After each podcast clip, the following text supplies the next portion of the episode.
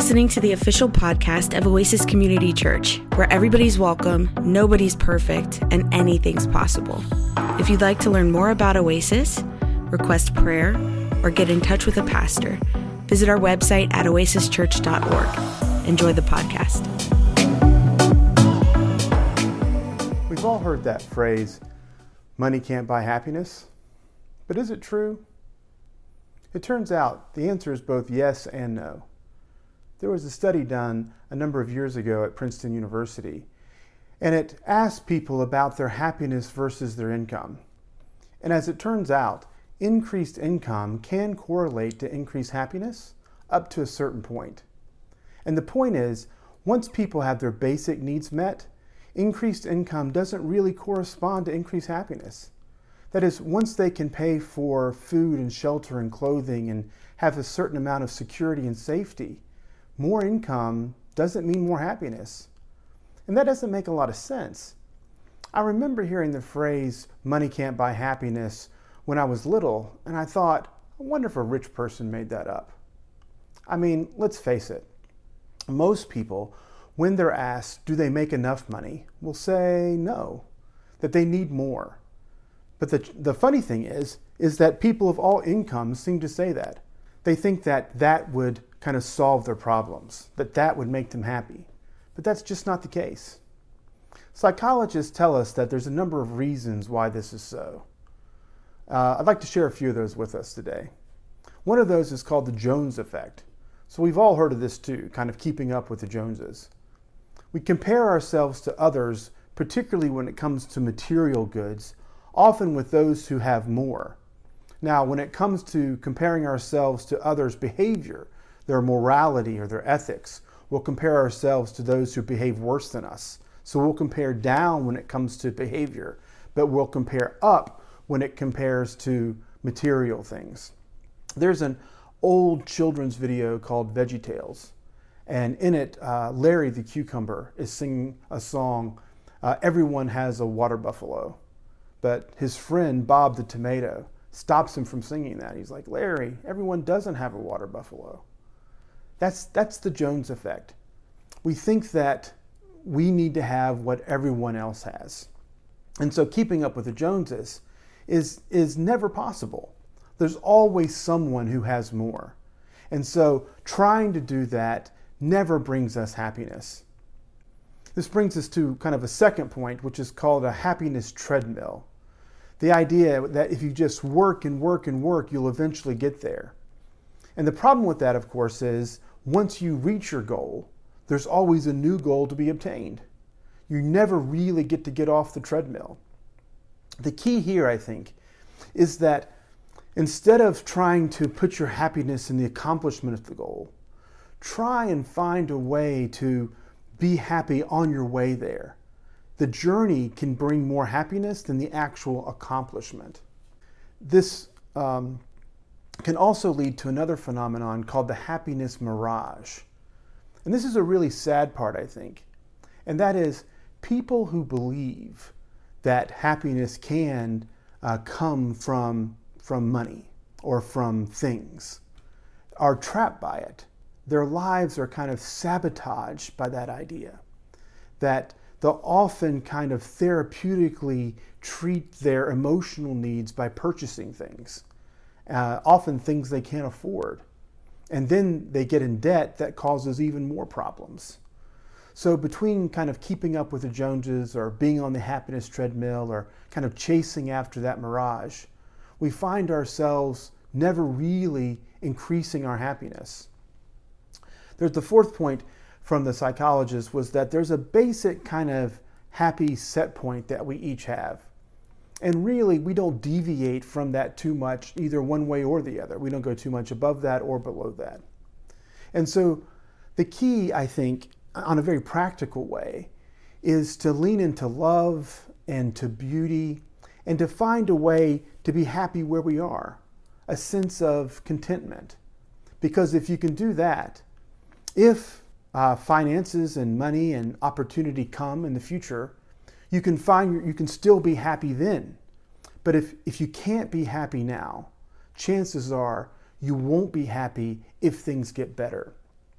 This is part of what Walter Brueggemann was talking about in the opening video when he was talking about materiality as resistance. So I want to be uh, careful how we define some terms here. Materialism is the idea that only things that are material, like that you can consume, matter. The opposite of that is spiritualism, which is only that spiritual things matter. Now, both of these extremes I think are problematic, and we want to stay away from them. A good Christian spirituality understands that we are not just souls, but we're also bodies. And we believe, right, in the goodness of creation. We confess this in the Creed that we believe in God the Father Almighty, maker of heaven and earth. God is the creator, and God said it is good. And so this is why I think Brueggemann is arguing for like ministers of materiality, so that we can think through and put into practice good Christian kind of integration when it comes to material things. This is what our passage speaks about today, which comes from 1 Peter chapter 1. If you invoke as Father the one who judges all people impartially, according to their deeds, live in reverent fear during the time of your exile. You know that you were ransomed from the futile ways inherited from your ancestors, not with perishable things like silver or gold, but with the precious blood of Christ, like that of a lamb without defect or blemish. He was destined before the foundation of the world but was revealed at the end of the ages for your sake. Through him you have come to trust in God, who raised him from the dead and gave him glory, so that your faith and hope are set on God. Now that you have purified your souls by your obedience to the truth, so that you have genuine mutual love, love one another deeply from the heart. You have been born anew, not of perishable, but of imperishable seed, through the living and enduring Word of God. Amen. There are a few things that I just want to highlight from this passage. That opening, that opening verse there referenced that in your time of exile. Now, Peter knew well that the Jews had experienced this major exile in Babylon. And he's using that, I think, as an example of the, the time that, uh, that they find themselves in, known as the diaspora or the dispersing, where they were kind of spread out, kind of all over. And I think we too can, can reach back into that Jewish history and identify with the time of struggle. This is like an exile for us. We are separated from one another, we're quarantined, we're practicing kind of physical distancing. But it's times like this that I think we can really find out who we truly are. Before the quarantine, before the coronavirus, we were all very busy in our lives, kind of running the, the rat race, um, often kind of motivated by, by greed and distrust and um, consumerism, um, materialism, even. And one of the things that I think slowing down can teach us is that there are other things that are more important, things that are imperishable, things that aren't perishable. And that's, that's another piece that speaks to us today. Uh, Peter says that we don't have to lean on what our ancestors did, those kind of futile things. Brueggemann mentioned a few things in his uh, video. He talked about greed, fear, and violence. And that is the way of the world.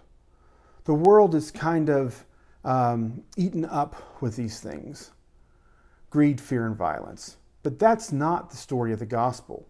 The story of the gospel is about generosity, trust, and peacemaking. I'd like us to think for a minute, too, about Joseph from Genesis. Uh, Brueggemann has a very interesting read on that as well. You remember in the story that Pharaoh, who was the richest person in all the world at the time, kept having this dream about cows. These seven cows would come out of the Nile and they were, they were fat and healthy and they looked great. And then seven other cows would come out of the Nile and they were skinny and, and they looked really bad. And they would kind of devour the healthy cows. And then his dream would end. and it freaked him out. And I get that. That's a pretty, pretty bizarre dream. But when Joseph interpreted the dream, he said, This means that we're going to have kind of seven great years, and then we're going to have seven really lean years, seven years of famine. And it caused Pharaoh to be scared. I mean, of all people in the world to be afraid of an economic dip, this is the single wealthiest person in the world at that time. And he was gripped by the fear of scarcity. He thought there won't be enough. And his fear of scarcity led to anxiety. And his anxiety led him to accumulate all the goods that he could. And his, his attempt at accumulation would eventually lead to a monopoly. And that monopoly, while it would provide for some during the time of the famine, also ended up putting all those people into slavery. And sadly, Joseph was complicit in that phenomenon. Because the first seven years, Joseph took things from the people. Everybody kind of turned in their grain and the storehouses were full at the end of the seven years. But after the first year of famine, when there weren't any kind of crops to, to harvest, they came to Joseph and said, Hey, we, we need some of the, the grain that's been stored. And he said, Well, that's going to cost you. And so they had to pay for it, and they gave their money. The next year, the famine was still in place. And they came back to Joseph and they said, Hey, we, we need some more grain. And he said, Well, you're going to have to pay for it. And they're like, Well, we, we gave you all of our money last year. And he said, Well, you have livestock. And so they, they gave their livestock to Pharaoh. The next year, they came again, now without any money and without any livestock. They gave their land to get grain. And then the next year, without any money, without any livestock, and without any land, all they had was to give themselves. And so they did. And so they all end up in slavery. And that becomes the, the story, the futility of the world. It's the narrative of Pharaoh. It's a myth of scarcity. It's a story that says there's not going to be enough and you should be anxious about it. And you should do all you can do to accumulate all you can to make sure you have enough. But I want to say that the gospel is a different story completely. It is not a myth of scarcity, it is a promise of abundance. That God created a world that can produce all that we need. And that even in the world today, we don't have a food shortage, we have a distribution challenge. It's not that we don't have enough food to feed everyone, it's that we're not distributing it in ways that everyone gets what they need. And so the gospel of abundance will lead us to a sense of peace. And, and out of that sense of peace, we can be generous. And that's the story. That's the story that we find in the gospel. And that's what I believe we see in 1 Peter that silver and gold did not purchase what we have. In fact, silver and gold could not have purchased what we have. What's purchased what we have is the blood of Jesus Christ. And what it has given us is not just a spiritual reality, but it's given us a way to integrate spirituality and materiality, to be the kind of people that we need to be. It's, it's how the passage ends when it says, Now that you've been obedient and you have genuine love, it says, Now love one another. And that's exactly what I think we're doing, and it's exactly what I think we need to continue to do. Let me put this in some very practical terms for us. Our government, the US government, is sending us stimulus checks. Now, some of you maybe have already received them, and the rest of you who haven't will be receiving them in the near future. Now, if you find yourself in, in a difficult situation economically, uh, perhaps you've lost your job, or perhaps your hours have been cut, or perhaps you are genuinely not in danger of providing those kind of basic needs, then by all means, please use that to provide for yourself. But some of you, perhaps, are in a better situation. your income hasn't really changed. And so you find yourself basically with just some extra money. So, what I'm going to challenge you to do is to pray about what you ought to do with that. Perhaps you know someone, maybe in your family, maybe in your circle of friends, who has lost their job. Maybe they're, they're, they're in a field where they've not been able to work. And so all of that's been suspended. I would encourage you to pray about that and be generous with any extra that you have. Perhaps there's some of us that um, could even donate the totality of our stimulus checks. So, if you can, I would encourage you to share it. Again, with your family or those in your friends, your circle of friends, or even here with the church. What we're going to do is uh, we have a ministry called Dirty Hands. And any money that comes in that is kind of uh, designated um, for dirty hands or part of the COVID 19 kind of stimulus. We'll make sure that that money gets into the hands of people in our community who are in need and need that's been kind of created because of our current crisis. I think this would be a good way for us to show that we do have mutual love for one another and to show that we're not kind of committed to silver and gold, but we're committed to that which is kind of imperishable, and that is people and their lives and the well being of our community. There are three conditions, I think, that need to be in place in order for us to experience abundance as opposed to kind of um, being victims of this myth of scarcity. The first is a strong belief in creation. As I was saying earlier, we confess this in the Apostles' Creed. We say, We believe in God the Father Almighty, maker of heaven and earth. God created everything. He created the heavens and the earth. He created all of spiritual reality and all of material reality. And this is what God had to say about it it's good. Creation is good. God created a world um, where we can have economies, where we can have nations, where we can have food, when we can have um, technology. It's amazing. We have so very much. And a belief in God as creator, as a good creator of a good creation, I think will draw us into this kind of good news of a gospel of abundance and will help us to resist this kind of myth of scarcity that is told not just in ancient times, but in our times too. A second kind of precondition to, to really um, experience this, this gospel of abundance is the Sabbath. Now, for some of you that are continuing to work, I would encourage you um, to practice regular Sabbaths. But for those of you um, like me who your schedule has been significantly altered because of the coronavirus, I would encourage you to still keep somewhat of a regular schedule. You know, keep working uh, morning and afternoon or, or some in the evening if you need to. But also to take a lunch break and also to, to keep a Sabbath.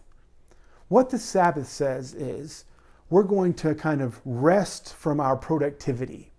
We're going to rest from our work. We're going to give the earth and nature an opportunity to just kind of uh, recoup from our activity in it.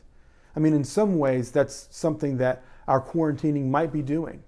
It might be kind of good for the, the earth to have a breather. And so, our Sabbaths are a statement of faith that our lives don't simply depend on our ability to provide for ourselves, but our lives depend on God. The third condition uh, or precondition for a gospel of abundance is doxology. That is, that we need to glorify God. In the doxology, it says, Praise God from whom all blessings flow. Praise Him all creatures here below. Praise him above, ye heavenly host. Praise him, Father, Son, and Holy Ghost. You see, the reason that we give is not simply because there's a need. The reason we give is out of gratitude because God has given to us. There's nothing that we have that did not have its origin in God. No good thing. Our ability to think and to create, um, our energy to work, the breath that we breathe. And so we are grateful for God, for God's creation. We are grateful for his son, Jesus Christ, and his death and resurrection that we celebrate. And it's out of our gratefulness that we respond to the need. And so I encourage us to do that. I'd like us to, to, to close our service today, or this part of our service, with um, some reflections on those three conditions of, of the gospel abundance uh, creation, Sabbath, and doxology. And I'm going to pray uh, three prayers, uh, one around each of those. God in heaven, we are grateful that you are the maker of heaven and earth. We praise you and we give you glory that you are the creator. And Lord, we receive the revelation that you said creation is good. And Lord, we just pray that you would continue to bless your creation. May it be fruitful and abundant. And may we live in a gospel of abundance with generosity, trust, and peacemaking, and resist the greed and the fear and the violence of this world. Amen. Praise God from whom all blessings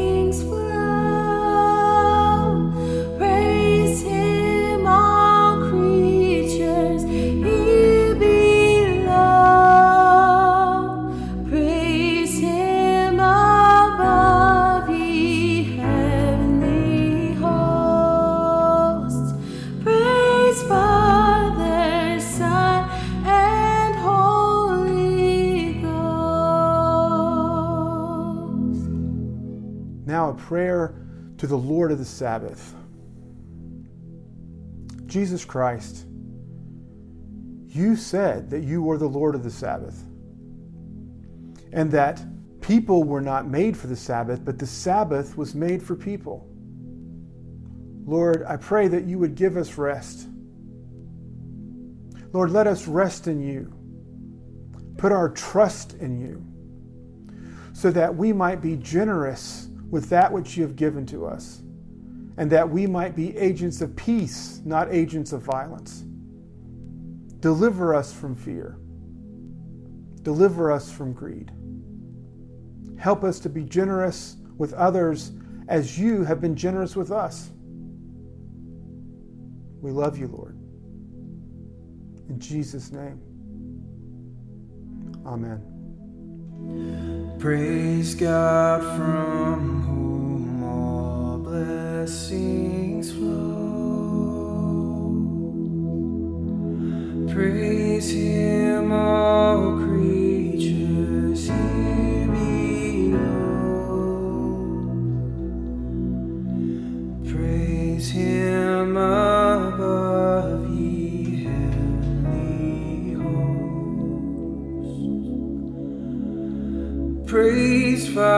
Father, Son, and Holy Ghost.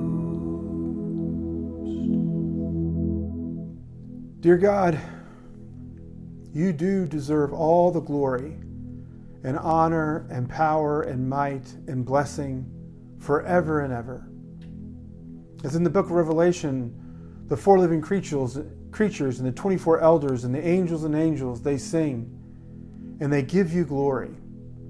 They give you glory because you are creator, they give you glory because you are savior.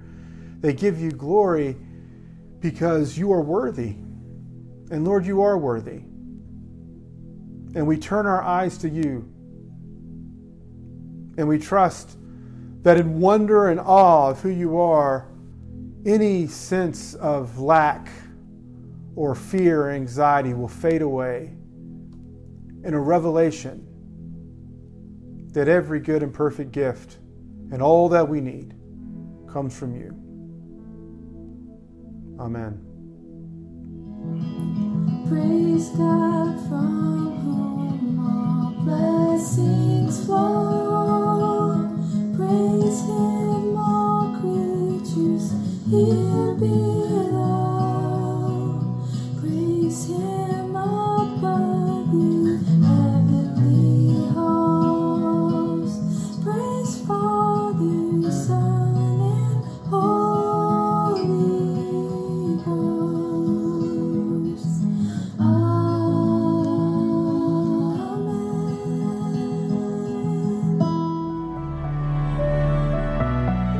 We hope you were blessed by today's podcast.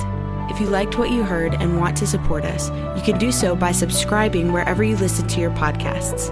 You can leave us a review on iTunes, and if you want to contribute to Oasis financially, you can go to oasischurch.org. May the Lord bless you and keep you, and may God's face shine upon you and give you peace. Amen.